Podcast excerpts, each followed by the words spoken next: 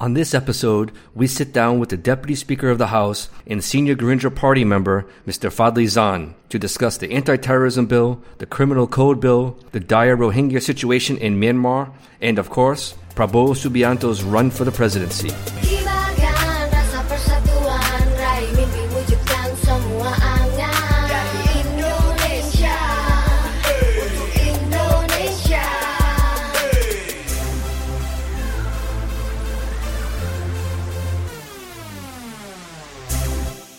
Welcome to Indonesia in Depth, and today we have a very important guest on today's episode. He is the Vice Chairman of the Great Indonesia Movement Party, Gerindra, and he is also the Deputy Speaker of the Indonesian Parliament, Mr. Fadli Zon. Fadli, thank you for being on this episode. Thank you very much, sir.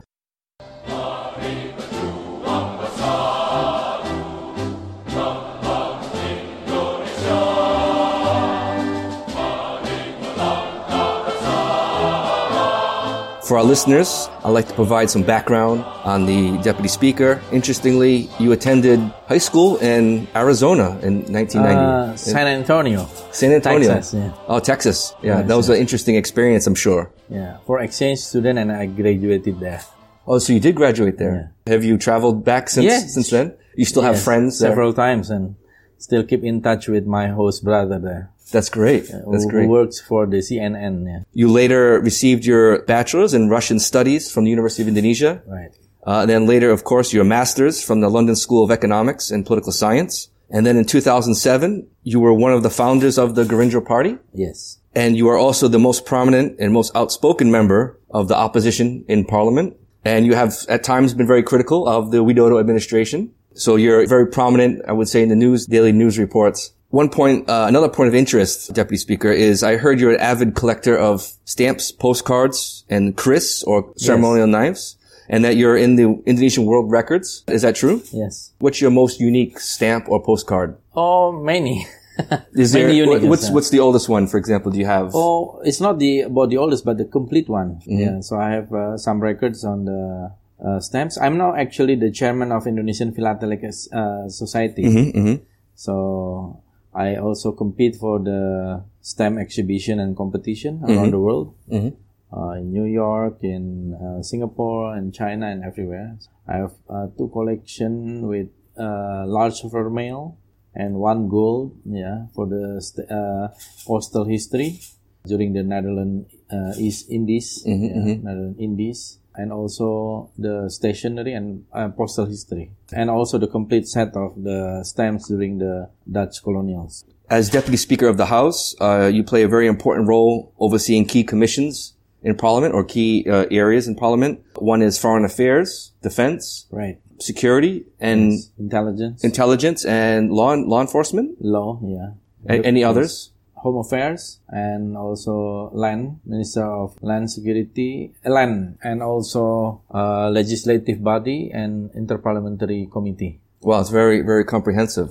It's I think it's one of the most important positions. It covers all the key uh, the key sectors. If I may, Mr. Deputy Speaker, I'd like to begin our discussion covering some key legislation that has been deliberated for quite some time in Parliament. Right. Earlier this year, several House bills received quite a bit of attention uh, and also some criticism by some law experts and civil society groups, both domestically and internationally. Two pieces of legislation that I'd like to discuss today, the anti-terrorism law and the new criminal code. Those two have received the most attention. And I'd like to first maybe talk about the anti-terrorism legislation. And I'd like to also maybe provide some background for our listeners and then maybe ask you a few questions. global uh, teroris sekarang ini kelihatannya juga masih tetap apa masih tetap uh, sangat mengancam. Saya kira supaya peran ada yang saya selalu sebut preemptif. Jadi mereka punya kewenangan untuk melakukan penahanan bila diduga atau dicurigai itu ada kegiatan-kegiatan masalah terorisme sampai 60 hari ke depan. That was the voice of the then Indonesian Coordinating Minister for Political, Legal, and Security Affairs, Luhut Panjaitan. He was commenting on the anti-terrorism bill in 2017. He said, quote, There remains a global terrorist threat to Indonesia. The main role needed in this bill is a preventive aspect for law enforcement to detain individuals suspected of conducting terrorist activities for up to 60 days, end quote. The anti-terrorism bill has been deliberated in Parliament for a few years, a couple years now, Yes. but it always seems to get stuck at the end of each session and eventually delayed. It's clear that it's an important bill for obvious reasons. It covers very, uh, very sensitive aspects and requires long deliberations with many institutions and agencies. The government and parliament say that they are now in the final stages of, of approving the bill to replace law number 15, 2003, but there are several key issues that need to be worked out, particularly with regards to how long suspects can be detained without a court order and without legal representation. The other big issue is the role of the military in, in combating terrorism and also the definition of terrorism itself. Yes. Parliament members say that divisions within the government institutions have caused delays and uh, stopped the bill from moving forward. President Widodo says he hopes to have the bill passed very soon, but getting agreement on important details of the bill have been slow, particularly on things like legal definition of terrorism and what the extent uh, the Indonesian military can be used. I'm aware you have two stances, one as the deputy speaker overseeing uh, this bill, and then two also as the opposition. I think in this case, if you get your input on as deputy speaker. Uh, what is the current status of the anti-terrorism bill, and will it be passed Okay. in next session? So actually, I received the report from the chair of the Pansus of Terrorism. PANSUS is the acronym for the House Special Committee. I think they're in the final stage, as you mentioned, in finalizing uh, this bill, anti-terror- anti-terrorism bill. There is some problem with definition, yes, because def- definition is the key word, yeah, for uh, this bill. And if you have the wrong definition, or maybe too wide or too narrow definition, and also uh, some implication to the rest of the bill. And I think that is uh, the problem. All the government's uh, institution that related to this anti-terrorism bill also has different op- opinion. So I think this is this been uh, quite some time they discussing about this definition. And also the most important thing is regarding the role of the military in this bill. Because from the police perspective and also from the military perspective they have you know quite different angles. Uh, from the police perspective that this is the police job for the security but from the military perspective this is a threat to a nation. So the military should involve from the beginning. But from the police side the military should be involved when they are asked when the police needs an assistance so this is also uh, some problem in dealing with this because this has uh, you know very deep consequences also Mm, absolutely. about the role of the military in dealing with this you know because we already since our law to separate military and the police we have agreed that uh, military should be concentrated on the pertahanan So, outside I'm- I'm- defense yeah. But security internal security should be police internal affairs and security. So so we don't want to mix this uh, like in the past that military also involved in this mat- in the matter of security. So the definition also is very important as an uh, implication. This has implication to the role of the military and the police in this matter and also the budget. Yeah so Absolutely. we have to be careful that's why the committee of this bill uh, the special committee of anti-terrorism bill also reported to me that they are already in the final stage and i think they have come to some uh, conclusion on, in this matter. Uh, there's a way also they have discussed with this commander of the military and also chief of police. And the last one is about the how long the, the person can be detained. Yeah without any assistance from the lawyer and something like that but uh, that's more easier that's easier much easier so uh, that is the state but I believe that they are finalizing this maybe in the next se- session or two session from now we can pass this bill. I see. So you think possibly by by the end of this administration? I think so. Yeah, Okay. I think so. We will pass this bill this year. And so you've been able to accommodate uh, some of the input from various civil society groups on the extension and also maybe on the weak monitoring mechanisms for the detention. uh, yes, yes. I think the uh, we- the committee, the special committee, has also received some inputs about this. Yeah, We don't want this bill later on becomes a tool from state or anyone uh, to use this as to mobilize political powers and something like that. Yeah. Abuse of power. And, And th- will there be some mechanisms to prevent a creeping role of the military in law enforcement? Well, not yet, uh, honestly. So I think that's why uh, the committee has become very careful yeah, to tackle this issue because otherwise we don't want to go back to the past. Yeah, that police is part of the military or also in ABRI or in TNI. Yeah. So it's separation of the civilian role and military role is very important. That's why they are a bit delay and late uh, because discussing about certain sensitive issues. So they'd rather be careful than, than rush, rush yeah, I things so. through. Yeah. because and because we don't have any imminent threat through terrorism the last two years, Mm-hmm. maybe. Yeah. And our listeners, I think, should be aware that the Indonesian military and police were under the same umbrella at one point up until what, 1998, 99 or? Ninety nine. 99, yeah. So Indonesia has, has had that history in the past where Right. the, the military and the police were partners yes, almost, yeah. yeah. police is a part of military at that time, so Yes. it's under the military role.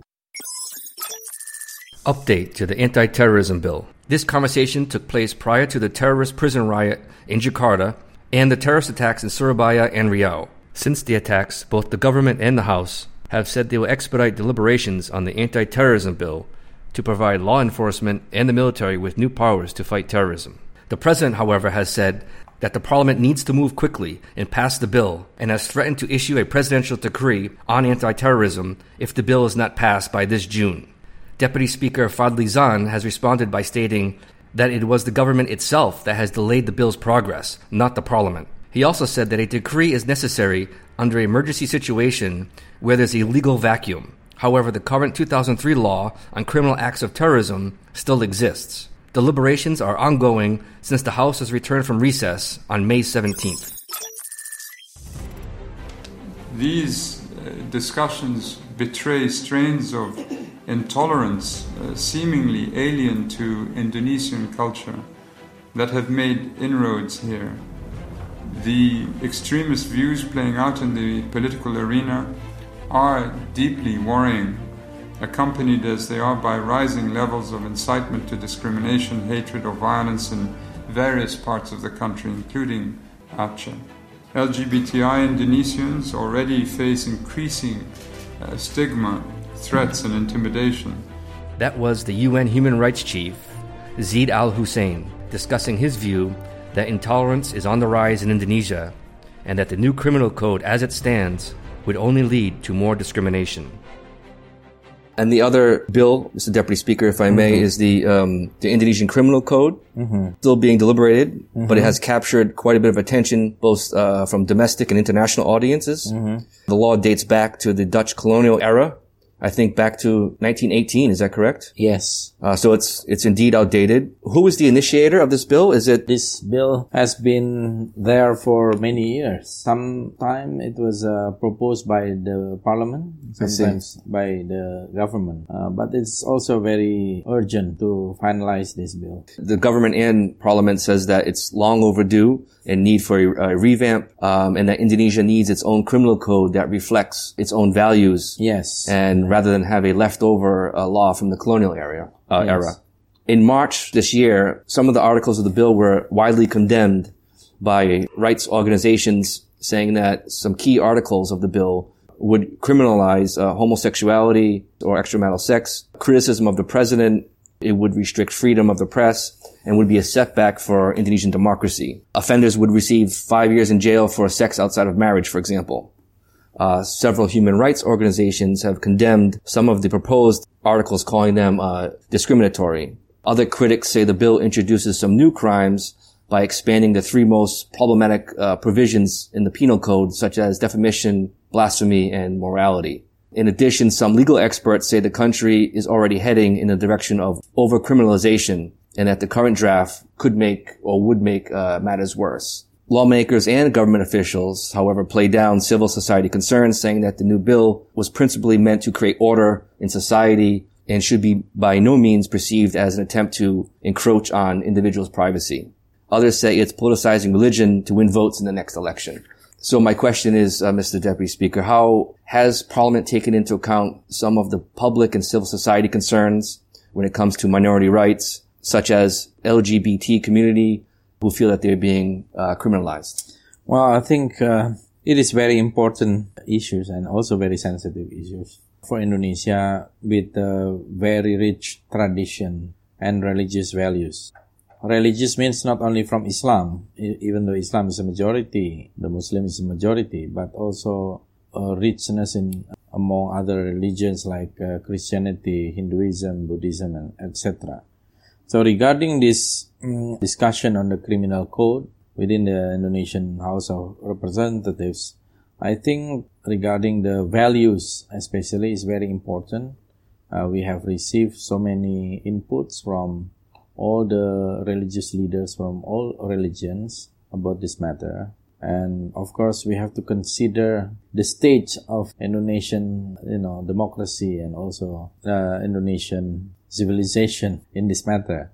We acknowledge, uh, of course, that LGBTs are there, and I think also respected as uh, a facts. Yeah, but uh, when you put this to the criminal code, I think we have to be careful. I think also we cannot criminalize this because we have to see case by case what happened to this fact. I mean, either this is genetically or by association or, or other reason. But I think if I absorb the aspiration from the people, they of course acknowledge that LGBT uh, is there in Indonesia, but uh, they cannot be criminalized unless they campaign or even uh, promote or force the people to be LGBT. Then maybe that's a problem. Uh, this is, I think, the aspiration from many religious leaders who came to the parliament, also from civil society, and also some civil society try to acknowledge the LGBT in the criminal code, but now still in discussion. mengkritik. Kalau mengkritik itu memang harus, mengkritik pemerintah itu harus. Tapi menghina itu soal personal, soal yang lain. Ini simbol negara. That was the Minister of Law and Human Rights, Yasonna Laoly. He said, quote, Criticism of the government is needed, yes, but insulting the government or officials is a personal attack. This is different because they are state symbols. And about hate speech and uh, also defamation and also blasphemy yeah? yeah. I think indonesia is already in the track of democracy. We have experience and we practice democracy for 20 years since 1998 and freedom of expression is very important and also it's also acknowledged by our constitution on the article number 28 that it is the right of the people to express their views their attitude their opinions in front of public and also to associate and and so on. So i think uh, it is important uh, for the people to express their views and cannot be criminalized over the views for example, now uh, they have this hashtag 2019 change the president. So that's part of the expression. But the government and also the provincial government sometimes they are afraid of this hashtag, and even the president commented on this. But actually, this is nothing in democracy. You know, this is just a small freedom of expression. So you cannot criminalize this hashtag. And people who also wearing the T-shirt with this hashtag uh, written on the t-shirt and but last seven days uh, there's some discussion about this and also some people could not join for the car free day because wearing of this hashtag uh, t-shirt so this is uh, embarrassing actually for a country with the third largest democracy in the world. For the criminal code, during the, the latest deliberations before the recess, I was told that the criminal code might have a exit clause for the, these three offenses of, of defamation, uh, morality, and, and blasphemy, but that they may go towards uh, local government regulations rather than the national system. Is that is that true, or is that still I unclear? don't know. It's just unclear. I think still in the So it's still in deliberation discussion. Yeah, it's in a deliberation. Because it is very difficult also if you just send this to the local government. It's very difficult and I think it can create also problem. Oh yeah. So we have to discuss and uh, this in in the criminal code, in the, our law, in our bill, and then even though this is tough, yeah, but I think we can manage. We can manage. I, and I hope that this year also can be finished. So you think by the end of Yeah. 2018 it could be it could be passed? I think so. One other point uh, that see, that received a lot of attention is the one of the articles I think said um, providing sex education, also some restrictions on disseminating information on contraception. Is that still in the criminal code now? In the, in the draft code now? Wouldn't this lead to, say, more sexual transmitted diseases, increased health cost? Where does it stand when it comes to contraception this, in the latest draft? Well, I have to check because I, I don't know also all the details. Uh, but I think regulation or rules on this contraception is it's a very technical actually. So it has not to be in the laws, but maybe can uh, say it in generally, but it can be put in the ministerial regulation, something like see. that. Yeah. And then, John, one last question on this criminal code. How do you respond to comments that this criminal code is leading to over-criminalization? According to one uh, legal expert, Rizki Akbari, who was on a uh, Talking Indonesia podcast recently, says that uh, in 16 years after Reformasi, there is now 1,601 criminal offenses. And so that would mean originally there was 885 and then they added 616 since then. Is Indonesia leading towards over-criminalization? Yeah, I think to some extent I agree with that point of view. Over criminalization, even for some Twitter and Facebook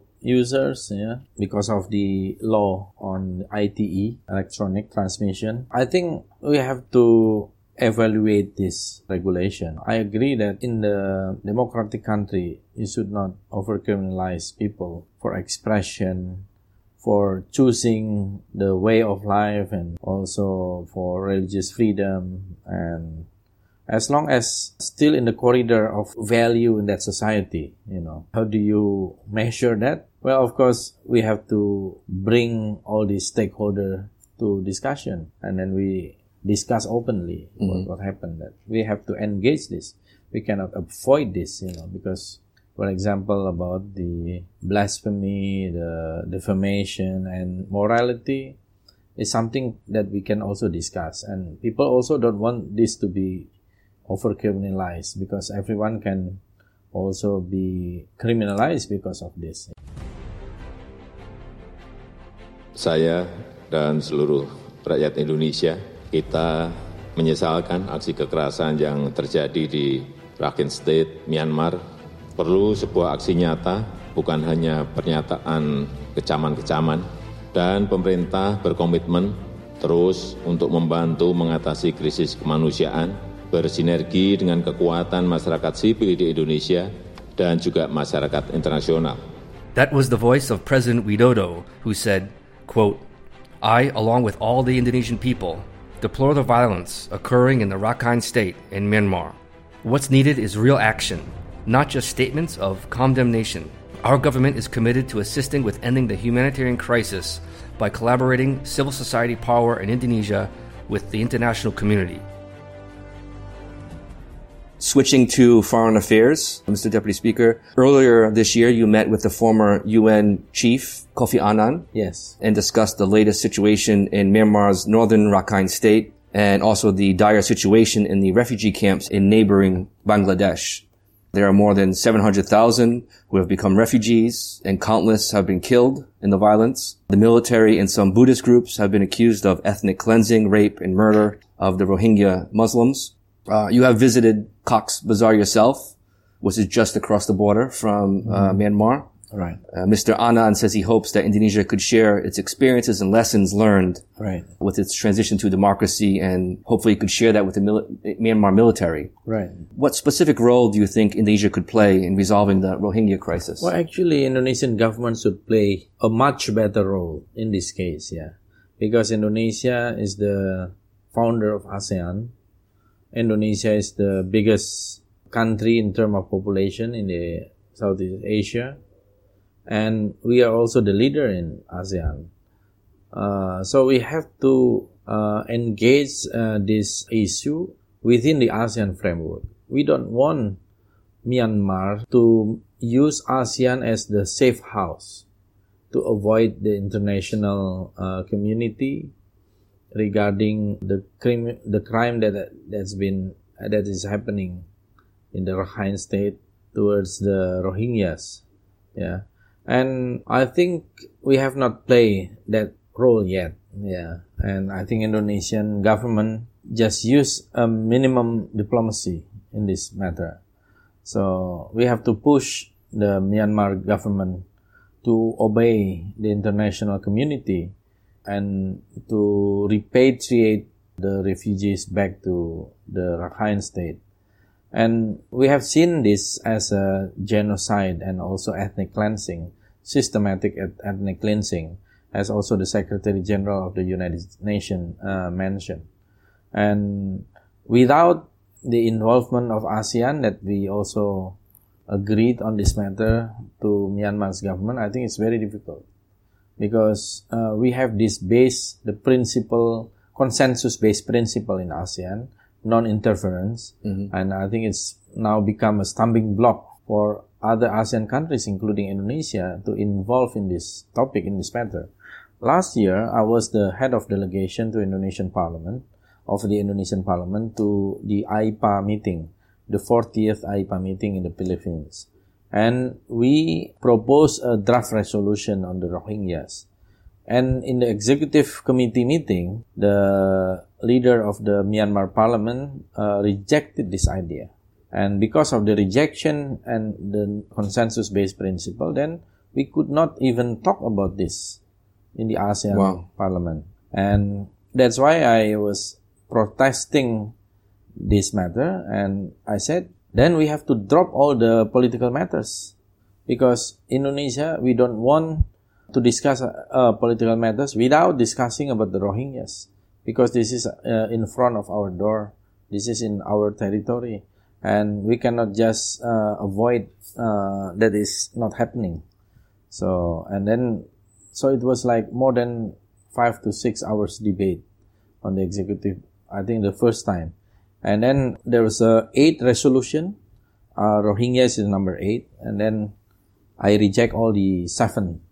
Uh, so the fir- for the first time in AIPA, there was no political matters uh, resolution. But in our uh, joint communique, we put all this Rohingya case also in Indonesian proposals, and then it was put uh, in the joint communique. Uh, so it is.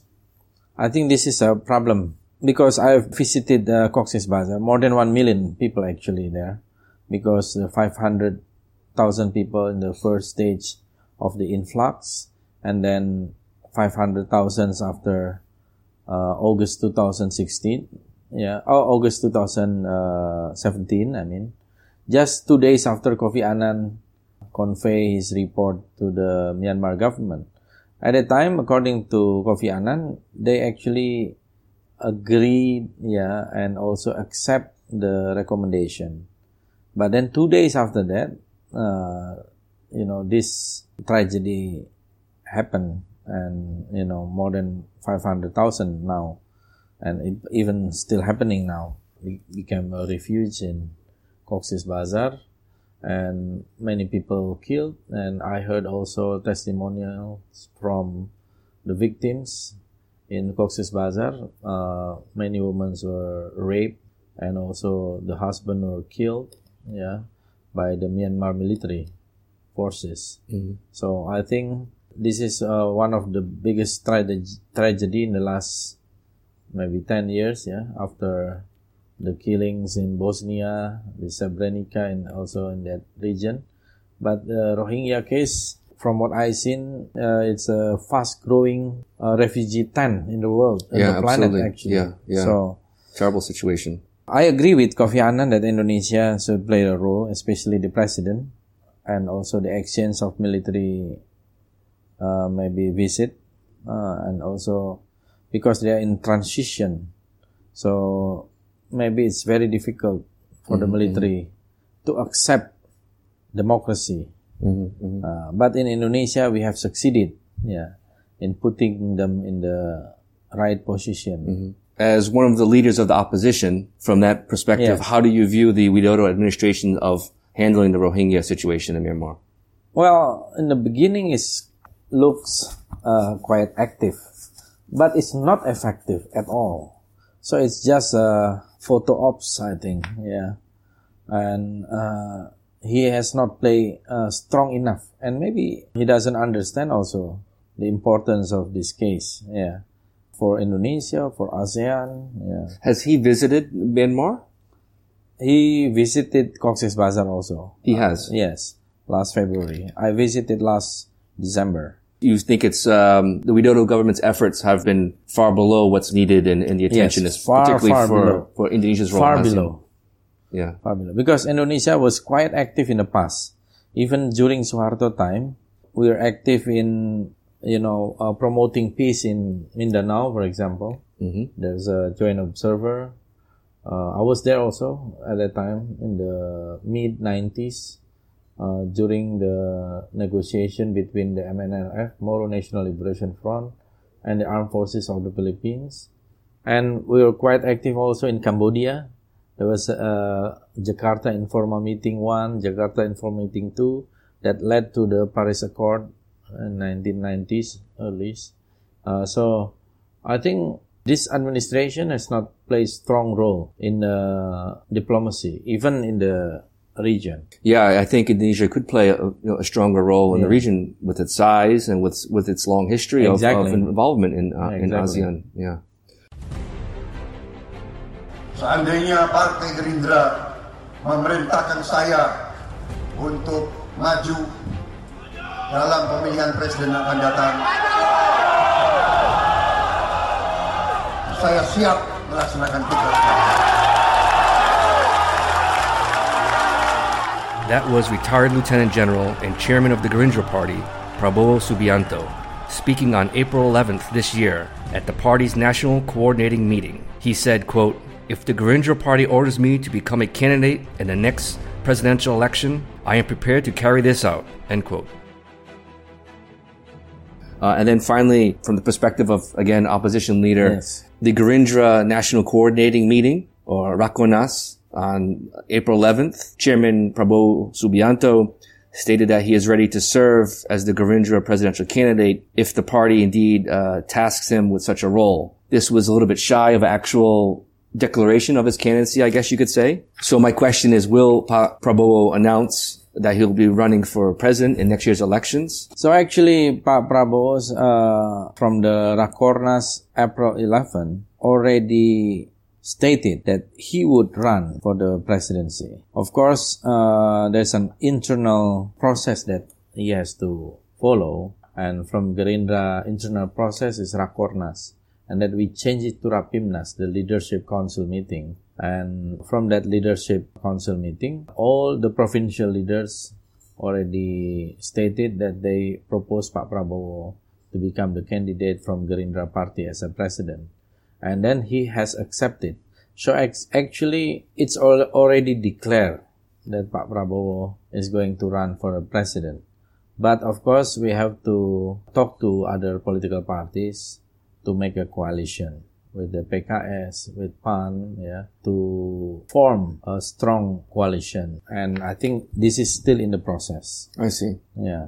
So still building the coalition Yes. and also outreaching to PAN and other parties. Exactly. The Democrats as well. Yes, of course, Democrats. All the parties that have not been deciding to support uh, Jokowi. Ya, yang namanya politik itu segalanya mungkin, segalanya dimungkinkan. Jangan sekali, jangan sekali-kali menutup sebuah opsi-opsi. Di dalam politik semuanya itu bisa mungkin. That was the voice of President Widodo on the Najwa Shihab TV show, responding to the question on whether or not if he is open to having the opposition leader, Prabowo Subianto, as his vice presidential running mate in 2019. The president said, In politics, anything is possible, and all options are on the table. If something like this is good for the country, why not? And then finally, uh, how do you view the comments made by President Widodo on the uh, Najwa Shihab TV show, stating that uh, the president said he would be open to the idea of having Pak Prabowo as his vice presidential candidate. That was on April 25th. Well, actually, it was uh, an honor, yeah, to have that uh, statement from the president. But of course, from our political side, uh, we want Pak Prabowo to become the president, not the vice president. And we are very close in 2014 to reach that, yeah, uh, because it was not a landslide winning from the Jokowi side. So it was very small uh, winning. And I believe with the current situation, uh, with the economic situation, with the political situation, the people have shown, have seen that uh, this administration is incapable in dealing with many issues, uh, especially with economic issues. And uh, people still very difficult to get a job. Life is getting more difficult also. And all the prices has increased very high for rice, for uh, cabe, and for electricity, and even for fuel. So all these difficulties because this administration has wrong uh, development strategy, I think. So it cannot create robust growth. Yeah, it's a stagnation actually with only 5.0 growth in this uh, potential high higher growth, and it not it, it cannot create uh, employment. So all this employment is because of informal employment. The measure of employment in Indonesia is when you have one hour work last week in a week, only one hour job, then you are employed. Yeah, You're- yeah. um, yeah. I think it's deceiving. Interesting. Yeah. So I believe that Prabowo has a very good chance to win the election next year. And I believe uh, we are going to have a new president in Indonesia. Well, we'll keep an eye on, on the election. It's heating up very soon and very quickly. Yeah. So, Mr. Deputy Speaker, Fadli Zon, thank you for your time. and Thank you very for much, being sir. on this podcast. That concludes our episode for today. My name is Sean Corrigan. If you have any comments, questions, or criticism, please send us an email at info at indonesiaindepth.com. That's info at indonesiaindepth, one word, dot com. Thank you for listening.